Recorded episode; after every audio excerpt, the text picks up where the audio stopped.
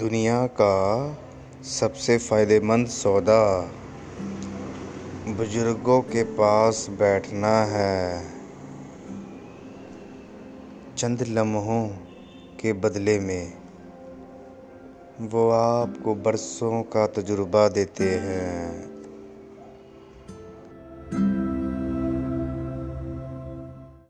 आत्मा और परमात्मा में जो संबंध है, उस संबंध को समझ लेना ही आत्मज्ञान है। आत्मा के संदर्भ में समझ लेना ही आत्मज्ञान है। आत्मज्ञान किसी किताब से पढ़ करके नहीं होता है। वो बावन ही अक्षरों में आएगा। या किसी से सुन लेने से आत्मज्ञान नहीं होगा। आपको खुद चलना पड़ेगा, आप खुद भीतर की यात्रा करेंगे, तभी आत्मज्ञान का अनुभव और अनुभव महसूस होता है। आत्मज्ञान, आत्मा परमात्मा में जो संबंध है, उस संबंध को समझ लीजिए, वही आत्मज्ञान है। जो भी उससे ज्ञान प्राप्त हो, वही आत्मज्ञान है। जहाँ पर हमें निर्विचार की ज़रूरत है, हम इन मंत्रों का या इन शब्दों का उच्चारण करके क्या करेंगे? वो तो हम बाहरी का यात्रा है, ये तो बाहरी व्यक्ति यात्रा करते हैं। भीतर की यात्रा में शब्दों की ज़रूरत नहीं है, शब्द का रट न लगाना ज़रूरत नहीं है, वो निर्विचार की यात्रा है। वहाँ निर्विचार की आवश्यकता पड़ती है, शब्दों की ज़रूरत नहीं पड़ती है। जहाँ तक परमात्मा को देखना, सुनना, समझना है, वहाँ तक मन ही उपस्थित हुआ परमात्मा नहीं है। परमात्मा को नहीं देखा जा सकता है, नहीं सुना जा सकता है, नहीं किसी में ऐसा है ही नहीं कि उसको, उससे अध्ययन किया जाए। अगर है तो यही शरीर है, लेकिन वास्तव में इस शरीर के भी माध्यम से देखा नहीं जा सकता है। उस समय मन उपस्थित नहीं रहता है। जब परमात्मा का जो लेवल है, उस लेवल तक पहुँचने पर मन उपस्थित नहीं होता है।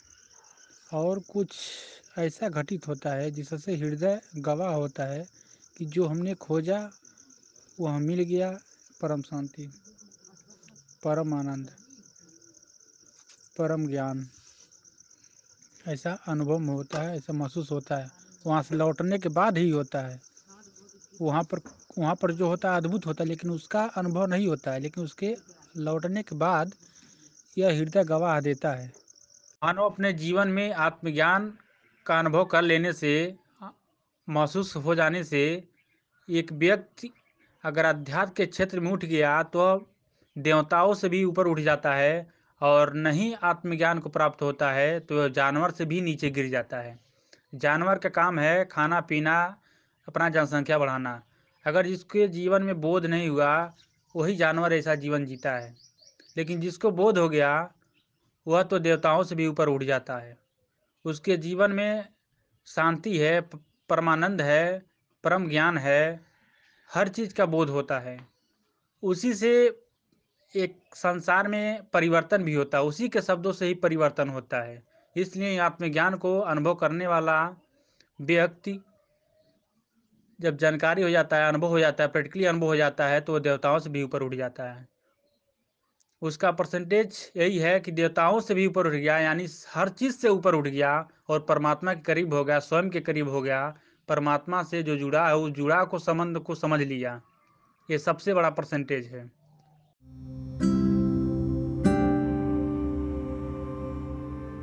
होश का जीवन एक संत का जीवन होता है। एक परम ज्ञानी का जीवन होता है, एक आत्मज्ञानी का जीवन होता है। होश उसी के जीवन में है जो अपने जीवन में ठहर गया, जो अपने जीवन में रुक गया, जो अपने जीवन में बाहरी भटकाव से रुक करके भीतर की यात्रा करना शुरू कर दिया। जो भीतर का यात्रा कर लिया हो, वही उसी का जीवन होश में है। बेहोशी ये संसार वाले जीते हैं, जो दूसरे के पीछे जीते हैं, जो दूसरे के ऊपर भरोसा करते हैं जो भी करेंगे, यही करेंगे। ये सौ परसेंट गलत है। जब भी आपको होश होगा तो खुद से ही होगा, भीतर से ही होगा। और बेहोशी जब भी होगा तो बाहर से होगा। और बाहर में एक भटकाव ही बेहोशी है। खुद का न बोध हो पाए यही बेहोशी है। खुद न अनुभव कर पाए यही बेहोशी है। दूसरे के पीछे जीवन जीना ही बेहोशी है। और संसार में भटक जाना ही बेहोशी है। मन के तरंगों में उलझ जाना ही बेहोशी है। होश का जीवन एक संत का जीवन होता है, एक परम ज्ञानी का जीवन होता है, एक आत्मज्ञानी का जीवन होता है।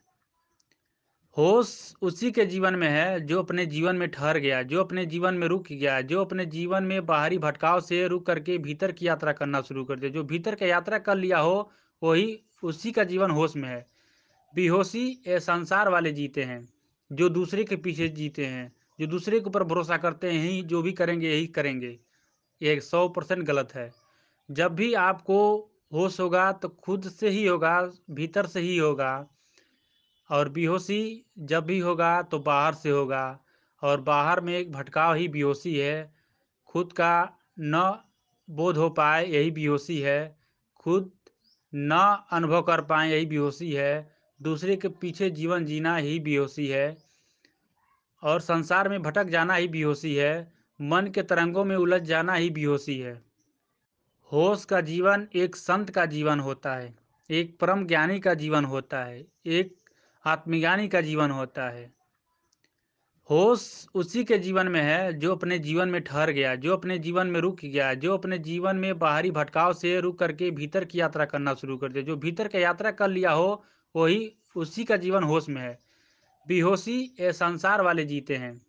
जो दूसरे के पीछे जीते हैं, जो दूसरे के ऊपर भरोसा करते हैं ही जो भी करेंगे, यही करेंगे। ये सौ परसेंट गलत है। जब भी आपको होश होगा तो खुद से ही होगा, भीतर से ही होगा। और बेहोशी जब भी होगा तो बाहर से होगा। और बाहर में एक भटकाव ही बेहोशी है। खुद का न बोध हो पाए, यही बेहोशी है। खुद न अनुभव कर पाए, यही बेहोशी है। दूसरे के पीछे जीवन जीना ही बेहोशी है और संसार में भटक जाना ही बेहोशी है। मन के तरंगों में उलझ जाना ही बेहोशी है। जिन जिन महापुरुषों को आत्मज्ञान प्राप्त हुआ, वह पागल नहीं है। यह साक्ष्य है, यह संकेत है। जितने महापुरुष हैं, कबीर, नानक, बुद्ध, महावीर, ये जितने महापुरुष हैं, वो पागल नहीं हुए। जिसको अपने जीवन में आत्मज्ञान प्राप्त हो गया, वही उसी के शब्दों से परिवर्तन होता है, उसी के शब्दों से दूसरे को यात्रा होता है, उसी के दिशा निर्देश देने पर दूसरे का यात्रा होता है, जिसके जीवन में आपके ज्ञान प्राप्त हो गया, वही परमात्मा का लखाव भी कर सकता है, वही परमात्मा तक चलने के लिए राह बता सकता है, अन्यथा कोई नहीं बता सकता है। आत्मज्ञान प्राप्त होने के बाद कोई पागलपन नहीं होता, उसका जीवन एक होशपूर्वक हो जाता है, देवताओं से भी ऊपर उठ जाता है। आत्मज्ञान प्राप्त होने के बाद अब पागलपन नहीं होता है, बेहोशी नहीं होता है। जीवन होश पूर्वक होता है, जीवन होशमय होता है, जीवन आनंदय होता है, जीवन परमानंदय होता है, जीवन होश पूर्वक हो जाता है, जीवन में गहन शांति आ जाती है। जिन जिन महापुरुषों को आत्मज्ञान प्राप्त हुआ, वह पागल नहीं है, यह साक्ष्य है, यह संकेत है। जितने महापुरुष हैं, कबीर, नानक बुद्ध महावीर, ये जितने महापुरुष हैं वो पागल नहीं हुए। जिसको अपने जीवन में आत्मज्ञान प्राप्त हो गया, वही उसी के शब्दों से परिवर्तन होता है, उसी के शब्दों से दूसरे को यात्रा होता है, उसी के दिशा निर्देश देने पर दूसरे का यात्रा होता है। जिसके जीवन में आपके ज्ञान प्राप्त हो गया, वही परमात्मा का लखाव भी कर सकता है, वही परमात्मा तक चलने के लिए राह बता सकता है, अन्यथा कोई नहीं बता सकता है। आत्मज्ञान प्राप्त होने के बाद कोई पागलपन नहीं होता, उसका जीवन एक होशपूर्वक हो जाता है। देवताओं से भी ऊपर उठ जाता है। आत्मज्ञान प्राप्त होने के बाद पागलपन नहीं होता है, बेहोशी नहीं होता है। जीवन होश पूर्वक होता है, जीवन होशमय होता है, जीवन आनंदय होता है, जीवन परमानंदय होता है, जीवन होश पूर्वक हो जाता है। जीवन में गहन शांति आ जाती है। आत्मज्ञान प्राप्त हो जाने के बाद हमारे परिवार एक आनंद में जीने लगेगा सुख में जीने लगेगा। क्योंकि एक परिवार में अगर सात लोग हैं, आठ लोग हैं तो एक परिवार में अगर एक व्यक्ति जग गया, एक व्यक्ति होशपूर्वक हो गया तो अपने परिवार को भी उस राह पर ले आ सकता है। इससे कोई दिक्कत नहीं होगा। एक परिवार में अगर जिसका जीवन होश में हो गया, वो दूसरों को भी यह दिशा दे सकता है कि यही है रास्ता अपने गंतव्य तक पहुँचने के लिए। यही है, निज धाम तक पहुँचने के लिए। यही है, स्वयं का बोध करने के लिए मार्ग। जो परिवार में भटक रहेगा, वो भी उसका भटकाव खत्म हो जाएगा और अंतर्मुखी का यात्रा वो सिखा देगा। स्वयं का यात्रा सिखा देगा। इससे किसी को दिक्कत नहीं होगा। जो भीतर के गुरु हैं, वही हमारे गुरु हैं। और वह गुरु जब अणु शरीर से लेकर के और समाधि तक का साथ देते हैं तो हमारे वही गुरु हैं। हमारे ही नहीं, बल्कि हर मानव के वही गुरु हैं। क्योंकि जब व्यक्ति मा, माता के पेट में होता है, तभी से वो लेकर के साथ में रहते हैं, तभी से वो साथ में होते हैं, और जब शरीर छूटता है, तब तक हमारे साथ रहते हैं। वही सच्चे गुरु हैं, वही परम गुरु हैं, जो उसके सानिध्य में हो गया, उसी का जीवन आनंदमय होता है, गहन शांति मिलता है और परम शांति मिलता है। उसी का जीवन होशपूर्वक होता है। और ये बाहरी गुरु, बनावटी गुरु हैं। वास्तविक गुरु तो भीतर है और यही सबके गुरु है, सबके साथ हैं, हर पल साथ हैं। हरिजन वही है जो हरि को अनुभव कर लिया, महसूस कर लिया प्रैक्टिकली अनुभव हो गया। हरिजन वही है जो हरि को पा लिया। जो अपने हरि को पा लिया, वही हरिजन है। हरिजन कोई जात नहीं है। हरिजन जो अपने हरि को पा लिया, वही हरिजन है। भजन और सिमरन दोनों हृदय से ही किया जाता है। जो शब्द निसंदेह हो और परमात्मा का गुणगान हो, वही भजन है। सिमरन याद करना, यानी परमात्मा को हृदय से याद करना, यही सिमरन है। और ये तभी संभव है, जब अपने जीवन में निसंदेह हो जाए, निशब्द हो जाए, तभी हो सकता है। बाहरी पकड़ाव खत्म हो जाता है, तभी हृदय पर निसंदेह विचार शुरू होता है। परमात्मा के प्रति शुरू होता है, अध्यात्म के प्रति शुरू होता है, अपने गंतव्य के प्रति शुरू होता है। जब बाहर से पकड़ खत्म होता है, तब भीतर से पकड़ चालू होता है और तभी सच्ची हृदय से भजन होता है, सिमरन होता है। एक प्रिय भाई ने पूछे हैं क्या आत्मज्ञान के बिना मुक्ति, मोक्ष संभव नहीं है? मुक्ति या मोक्ष अध्यात्म के ही विषय है। अध्यात्म के ही क्षेत्र में यह अनुभव होता है या महसूस होता है।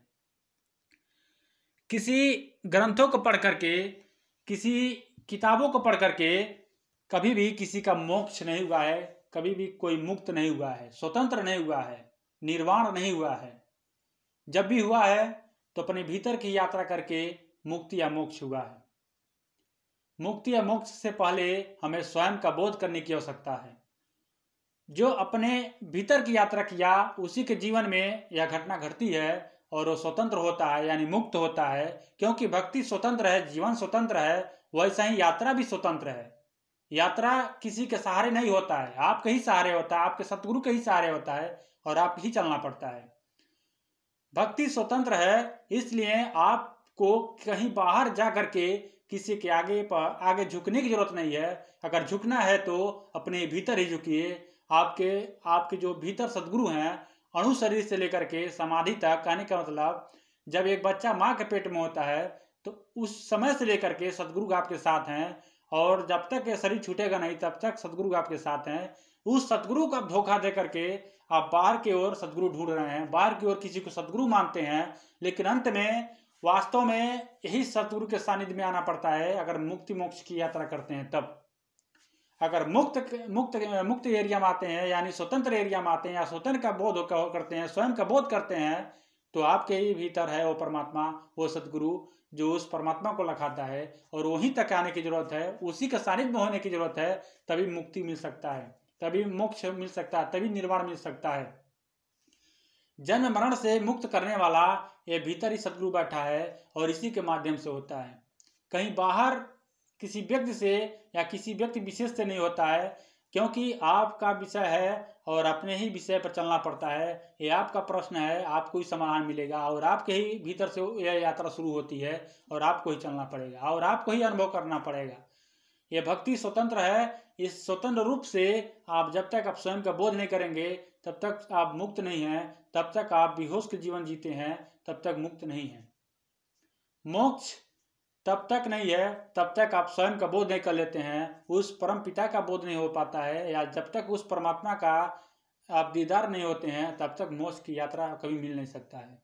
मोक्ष कभी भी बाहर का यात्रा नहीं है भीतर की यात्रा है। मोक्ष किसी किताब किताब भाषा से नहीं है। ये बावन अक्षरों से परे है। ये केवल अनुभव करने वाली चीज़ है, महसूस करने वाली चीज़ है। ये केवल कहने वाली चीज़ नहीं है प्रैक्टिकली अनुभव करने वाली चीज़ है। ये महसूस करने वाली चीज़ है।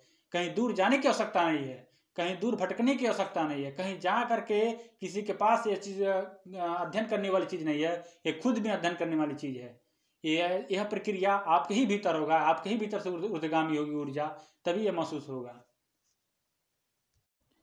एक भाई ने प्रश्न पूछे हैं, आत्मज्ञान प्राप्त करने के लिए पूरी कोशिश करने पर कितना समय लग सकता है? पहली बात, आत्मज्ञान प्राप्त करने वाली विषय नहीं है यह बोध करने वाली विषय है निज का बोध होने वाली विषय है। अगर आप बाहर की ओर खोज रहे हैं अपने प्रश्न का समाधान, अगर आपको लग रहा है कि नहीं, हम, यह मार्ग हमारा सही है अगर वास्तव में आप बाहर की ओर खोज रहे हैं तो आपका पूरा जीवन ही बीत जाएगा, लेकिन अपने प्रश्न का समाधान कभी पा नहीं सकते हैं। क्योंकि जब भी मिलेगा अपने प्रश्न का समाधान तो आपके ही भीतर मिलेगा। और जो अपने भीतर समाधान पाया, वो अपने ही अंतर्मुखी पाया, जब वो अपने अंतर्मुखी हुआ, तभी पाया। जो अपने भीतर चला, वही अपने शांति को पाया, वही अपने गहन शांति को पाया, वही अपने गंतव्य को पाया। लेकिन अगर आपको लग रहा है कि बाहर बाहर ही हमारा शांति है तो ये आपका जीवन अधूरा हो जा रहा है, ये आपका जीवन नरक में जा रहा है, या आपका जीवन बेकार जा रहा है, या आपका समय बेकार जा रहा है। जिस दिन आप बाहर की ओर से लौट आएँगे, भीतर की ओर, यानी परिध से केंद्र की ओर लौट आएँगे, उसी दिन अपने केंद्र में आकर के स्वयं का बोध होगा, अपने गंतव्य तक आप पहुँच जाएँगे, वह आपका गंतव्य तक गहन शांति परम आनंद का अनुभव होता है, महसूस होता है, तभी से वह जीवन एक अद्भुत हो जाता है और वह जीवन एक न्यारा हो जाता है। अगर पूर्ण रूप से कोशिश करते हैं, जितना ही आपका चिंतन मनन होगा, जितना ही आपका चिंतन मनन प्रगाढ़ होगा, उतना ही आपका कोशिश सफल होगा। कोशिश किसी किताब के माध्यम से मत कीजिएगा, किसी के सत्संग के माध्यम से मत कीजिएगा, किसी बाइबल पुराणों के माध्यम से मत कीजिएगा, किसी के किसी के शब्दों से सुन करके मत कीजिएगा, क्योंकि यह यह अनुभव खुद से होता है, खुद से चलना पड़ता है और यह अनुभव खुद करना पड़ता है। अगर पूर्ण रूप से कोशिश करते हैं, जिसका मनन चिंतन प्रगाढ़ हो गया और पूर्ण रूप से कोशिश करता है तो मात्र ये तीन मंथ का सब्जेक्ट है। इस सब्जेक्ट को आप तीन मंथ में पूरा कर सकते हैं। इस कोर्स को तीन मंथ में पूरा कर सकते हैं। और ये यात्रा आपका तीन मंथ में परम पद की यात्रा होगा, परम परम परमात्मा की ज्ञान होगा, परम परमात्मा का बोध होगा, वहाँ पर जो, जहाँ पर मन से परे है, वहाँ का यात्रा होगा। मात्र तीन मंथ में। यह सब्जेक्ट, यह कोर्स आपका मात्र तीन मंथ का है।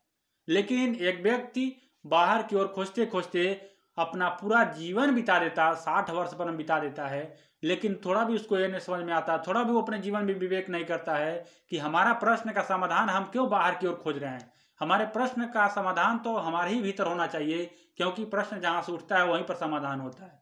प्रश्न में ही उसका जवाब होता है, प्रश्न में ही उसका उत्तर होता है, वैसा ही जैसे हमारे भीतर से अगर प्रश्न उठ रहा है तो हमारे भीतर उसका समाधान होगा।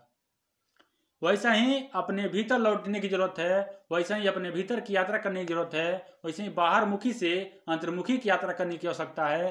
अपने चिंतन मनन को प्रगाढ़ कीजिए और यात्रा पर चल चलिए। ये मानव का शरीर बहुत ही अद्भुत मिला है, बहुत ही अद्भुत है, बहुत न्यारा है और मानव का शरीर बहुत कभी का मिलता है, बहुत जल्दी नहीं मिलता है। चौरासी भटकने के बाद ही मिलता है। अगर मिल गया है तो इस शरीर को खोने मत दीजिए, इस समय को खोने मत दीजिए। ये पीहोश में न जीजिए पीहोश में जीने की आवश्यकता नहीं है, होश में होने की आवश्यकता है, होश में होश में चलने की आवश्यकता है। अगर पूर्ण रूप से कोशिश करते हैं तो मात्र तीन मंथ में यात्रा होगा। कहीं बाहर जा करके यात्रा नहीं होगा, भीतर ही यात्रा होता है। बाहर से बाहर से पड़ाव या बाहर से पकड़ाव बंद होना चाहिए और भीतर से जुड़ा होना चाहिए। जिस दिन व्यक्ति का भीतर से जुड़ा हो गया, उसी दिन उसका अपने लक्ष्य को हासिल कर लेगा, अपने सफलता को पा जाएगा, अपने जीवन में सफल हो जाएगा, स्वयं का बोध हो जाएगा, उस परमात्मा का दीदार हो जाएगा।